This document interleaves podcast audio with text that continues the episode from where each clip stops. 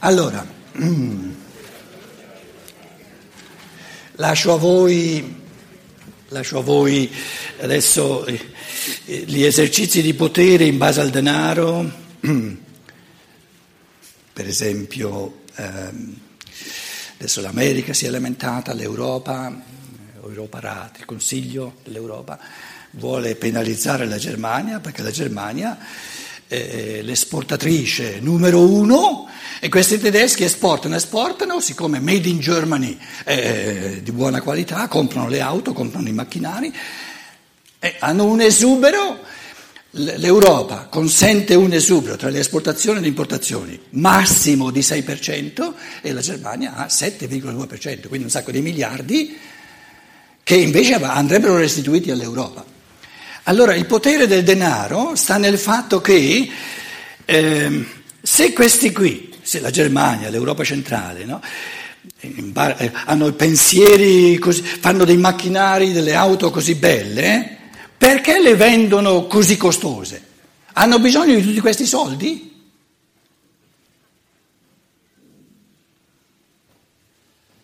E allora questo ci porta alla terza forza interiore, della solidarietà. La, la domanda della solidarietà è di quanti soldi ha bisogno l'uomo.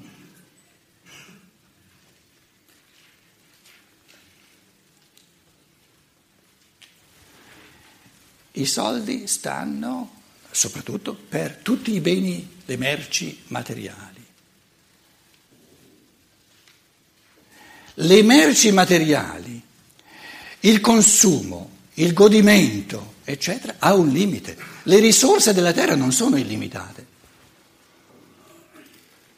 E poi, oltre a essere limitate le risorse materiali, oltre a essere limitate sono il mondo materiale, la legge del mondo materiale è l'esclusività.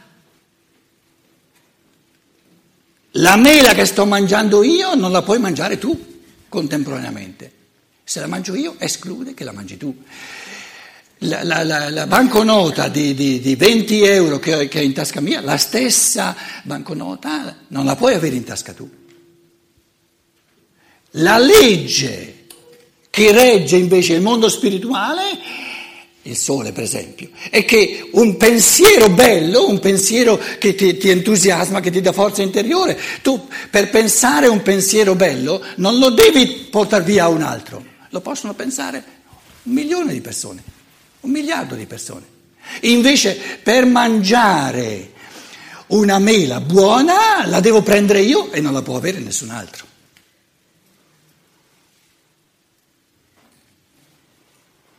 Massimamente sociale, massimamente tollerante dell'umano, che favorisce l'umano, è la persona che dice io voglio soldi, cose materiali, il meno possibile perché voglio godere al, il necessario, non meno del necessario, ma neanche più del necessario, perché voglio godere, godo in assoluto ciò che non è materiale, perché eh, eh, che cosa è più godibile? Una buona mela o un buon pensiero?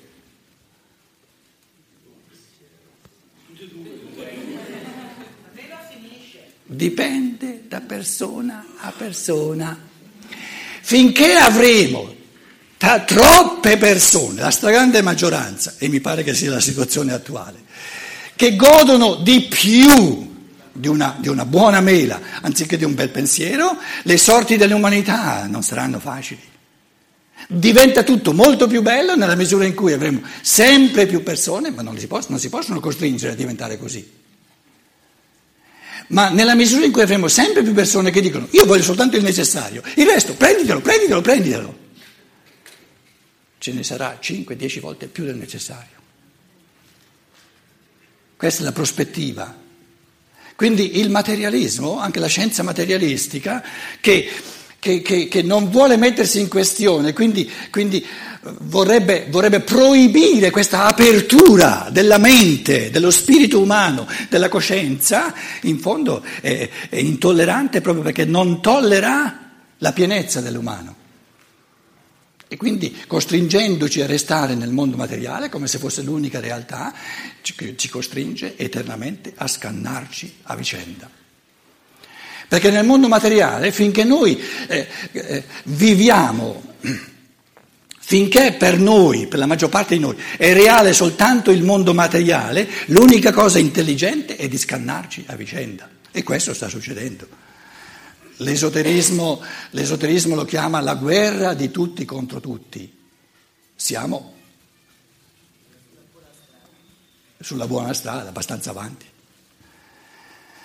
Se poi, se poi eh, eh, calcoliamo l'aumento di insofferenza, l'aumento di violenza, l'aumento di scontentenza in tante persone, perché non c'è questo sbocco enorme, se calcoliamo le depressioni, quindi, quindi la, la, violenza è il modo di reagire maggiormente del sanguinico, del, del collerico, la depressione è maggiormente del, del flemmatico e del um, melanconico.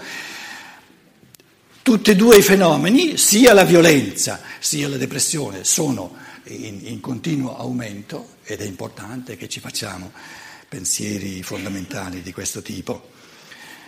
Allora, eh, riassumo, parlato della forza interiore della tolleranza che vorrei, come dire, eh, redimere da questa da, questa, da questo paternalismo di tollerare soltanto, il godere del modo di essere di ogni essere umano, godere della bellezza intrinseca di ogni essere umano.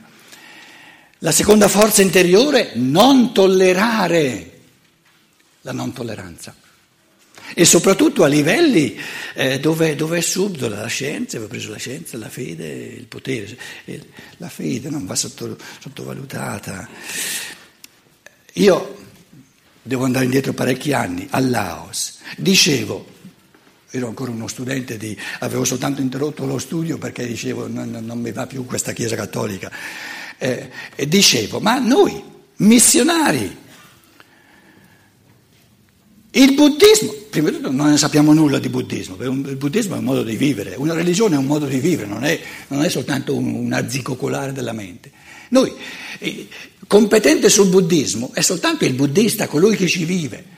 Veniamo dalla, dall'Italia, erano francesi e, e, italiani, i missionari nel Laos, poi per fortuna sono venuti i Patet Lao, i Viet Cong, e li hanno sbattuti fuori tutti quanti. A me i missionari quasi mi, mi davano il calcio nel sedere perché io dicevo, se noi non, non, non, non facciamo trattative con i Viet Cong, c'era la, la pista di Ho Chi Minh no? nel, nel, nel, Laos. Era molto più pericoloso vivere nel Laos che non in Vietnam. In Vietnam c'era la zona smilitarizzata, quelli al nord e quelli al sud non c'era pericolo. Quindi entravano tutti al nord, i, i, pater, i Viet Cong al nord nel Laos, 600 chilometri per tutto il Laos. Io mi sono salvato la vita soltanto perché ero magro e le pallottole andavano di qua e di là. Abbiamo perso 16-17 missionari sparati. Io dicevo, ma ma o noi parliamo con questa gente qui, Viet Cong, e i missionari dicono, sono comunisti, tu vai a parlare con i comunisti? Eh, allora vedrete, vi sbatteranno fuori quando poi arrivano al potere. Tanto è vero, appena i, i, i Patet Lao, i Viet Cong hanno, hanno conquistato il potere, hanno dato a tutti i missionari, per fortuna loro, 48 ore per sparire. E io dicevo, ringraziate il Padre Eterno che vi lasciano andare via, altrimenti vi avrebbero fatto sparire.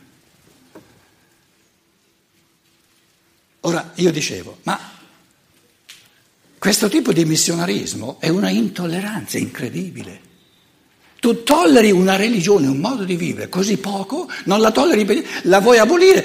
Tu non hai il diritto di essere buddista, sei un bravo uomo, rispettabile soltanto se diventi un cattolico. Quindi non va sottovalutata l'intolleranza della cosiddetta fede.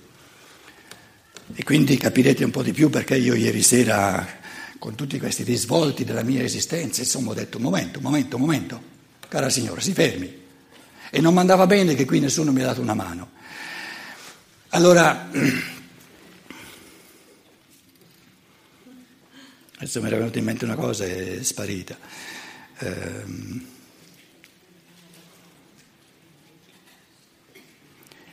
era questa, è ritornata.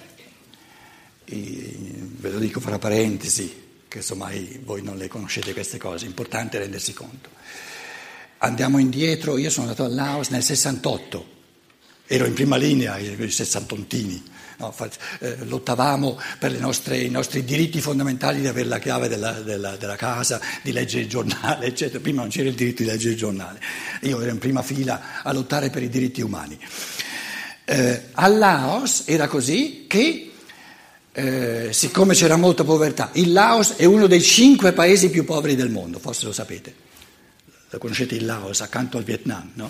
questo piccolo paesino. Vientiane, la capitale, io ero a Sagnaburi, Luang Prabang, eccetera. No? Allora, siccome erano poverissimi, ogni famiglia nei, nei, nei, nei villaggi convertiti al, al, al cattolicesimo, al cristianesimo, il missionario dalla Francia, dall'Italia, siccome eh, vi ricorderete forse che si, si, facevano la raccolta dei soldi per i missionari, dava a ogni famiglia un, eh, un minimo di, di, di, E chi invece non si era convertito alla religione vera, alla vera fede, quello non si pigliava nulla.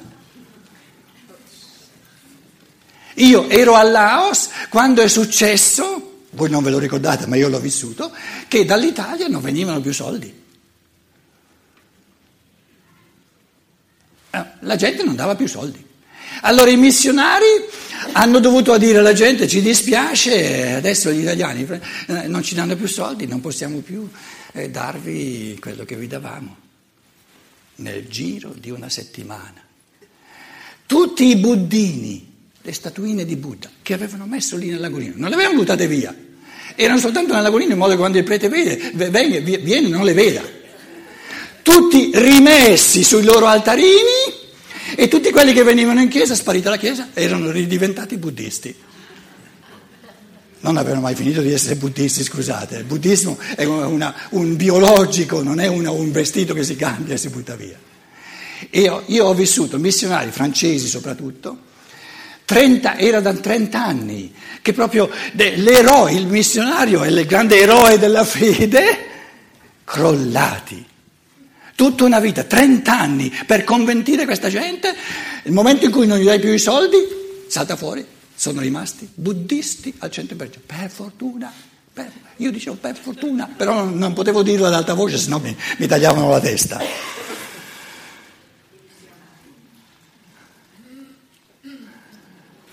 La forza della solidarietà. La forza della solidarietà è l'assillo interiore del cuore che dice, in fatto di tolleranza, è bello che ognuno sia a modo suo. Basta, numero due, basta che non, non impinga, non infranga, sto facendo esercizi di italiano, via, eh, la libertà altrui, finché non, non lede la libertà altrui. È bello che sia com'è. Però per essere, quindi qui la sfera del proibito l'abbiamo considerata la prima, la cosa più importante diamo a ognuno l'assillo del cuore di dare a ogni uomo ciò di cui ha bisogno per vivere a modo suo, per realizzarsi.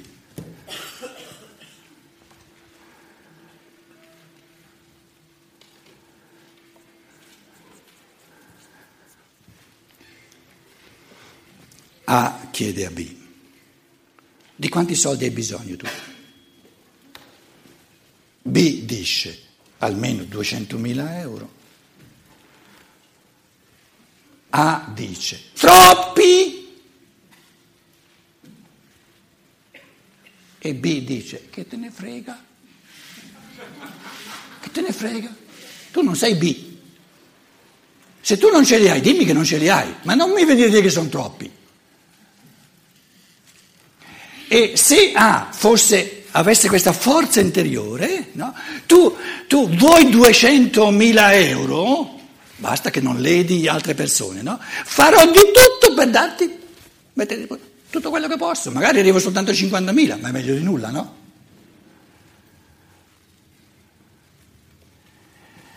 Adesso invertiamo la cosa, adesso sono io, l'altro dice a te, tu vorresti avere tanto ma è troppo. Come reagiamo noi?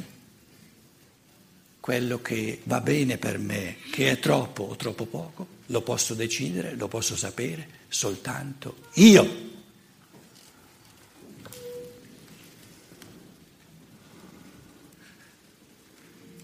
I soldi sono oggettivamente troppi solo quando sono in area di parcheggio e si evidenzia che sono di troppo perché non vengono usati, quindi non servono.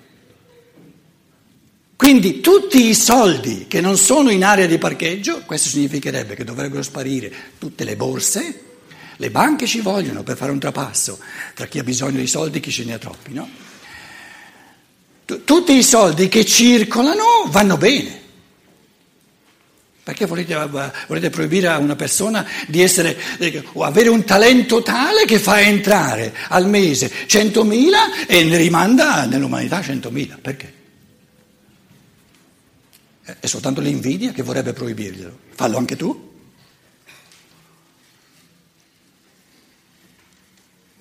Quindi la, diciamo, la forza interiore della solidarietà è la forza di non sopportare il, il denaro parcheggiato. Il denaro parcheggiato è paura cristallizzata e questo uccide l'umano. E il potere ha sempre predicato il risparmio.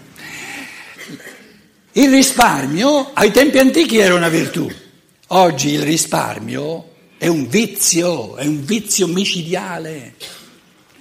Quello che tu risparmi te lo porta via l'altro.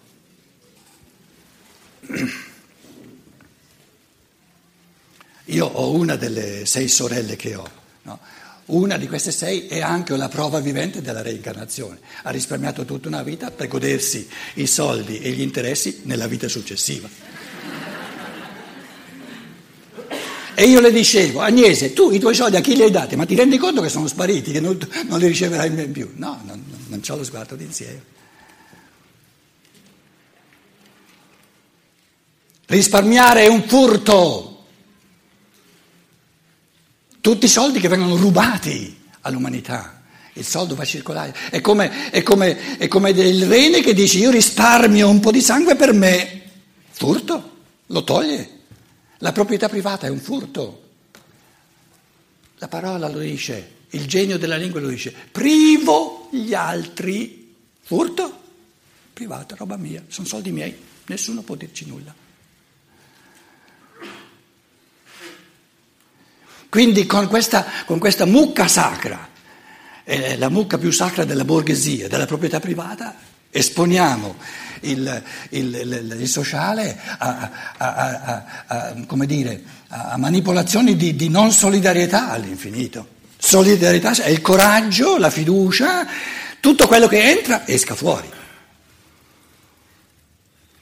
E perciò l'Europa sta dicendo alla Germania, oh, spendete un pochino anche in Germania, non soltanto risparmiare, risparmiare, risparmiare, che, che ve ne fate di tutti, questi, di tutti questi soldi accumulati, che poi non circolano.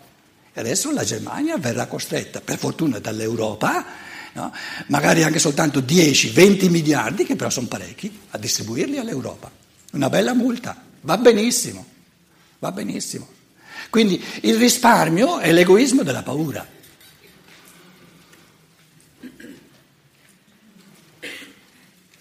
Che la paura sia umana, sia comprensibile, eh? d'accordo, però non chiamiamo coraggio ciò che è paura.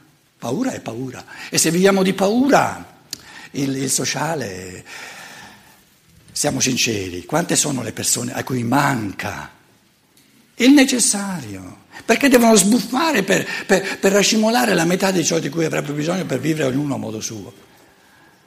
E perché gli altri hanno troppo. E perché hanno troppo? Perché sono terroristi, sono parabutti. La ricchezza è un crimine. Uno ieri sera parlava di crimini e pensava soltanto a Hitler. Pensa ai crimini di chi, di chi i soldi non li dà, non li dà, non li fa circolare. Quello sì che è un crimine. Perché Hitler è lontano da noi, ma il crimine di chi non mette a disposizione i soldi, se viene sulla cassa, eh, nella cassa e vuole che aumentino di anno in anno, quelli sono crimini che scalzano, tolgono a tante persone il fondamento eh, il necessario per poter vivere ognuno a modo suo. Allora dicevo, per me, secondo me, la conclusione del discorso è nella misura in cui io godo dell'umano in tutte le sue espressioni, nella misura in cui io l'unica cosa che non tollero è la non tolleranza, l'intolleranza, e se vivo di questa terza forza interiore della solidarietà, scopro sempre di più che lo sbocco dell'umanità, diciamo, diciamo la, il materialismo è intolleranza nei confronti dello spirito. Se vinciamo questa tolleranza, se cominciamo intolleranza e cominciamo a tollerare, a desiderare, a godere dello spirito, avremo sempre più a sufficienza per tutti e sempre più godimento della vita. Perché il senso di tutto ciò che è materiale è di essere strumento per la mente, per il cuore. Già la parola spirito, santa pace, ci, ci fa addormentare, è totalmente noiosa, ma spirito significa mondi sempre nuovi, un, Dante che ti, ti, tira fuori la Divina Commedia, un Goethe ti tira fuori, sono mondi che si sprigionano, ma pienezza dell'essere, gioia di vivere, coscienza dei fenomeni del mondo. Ma, ma che stiamo a essere così, così tacchini da, da essere fissati sul materiale? Sono le briciole della vita.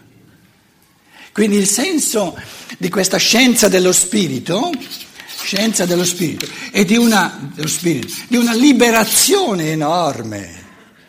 È la tolleranza dell'umano in assoluto. Lo, non soltanto lo tollera, lo, lo favorisce in tutte le sue dimensioni, non soltanto quella materiale del corpo, quella dell'anima, quella dello spirito.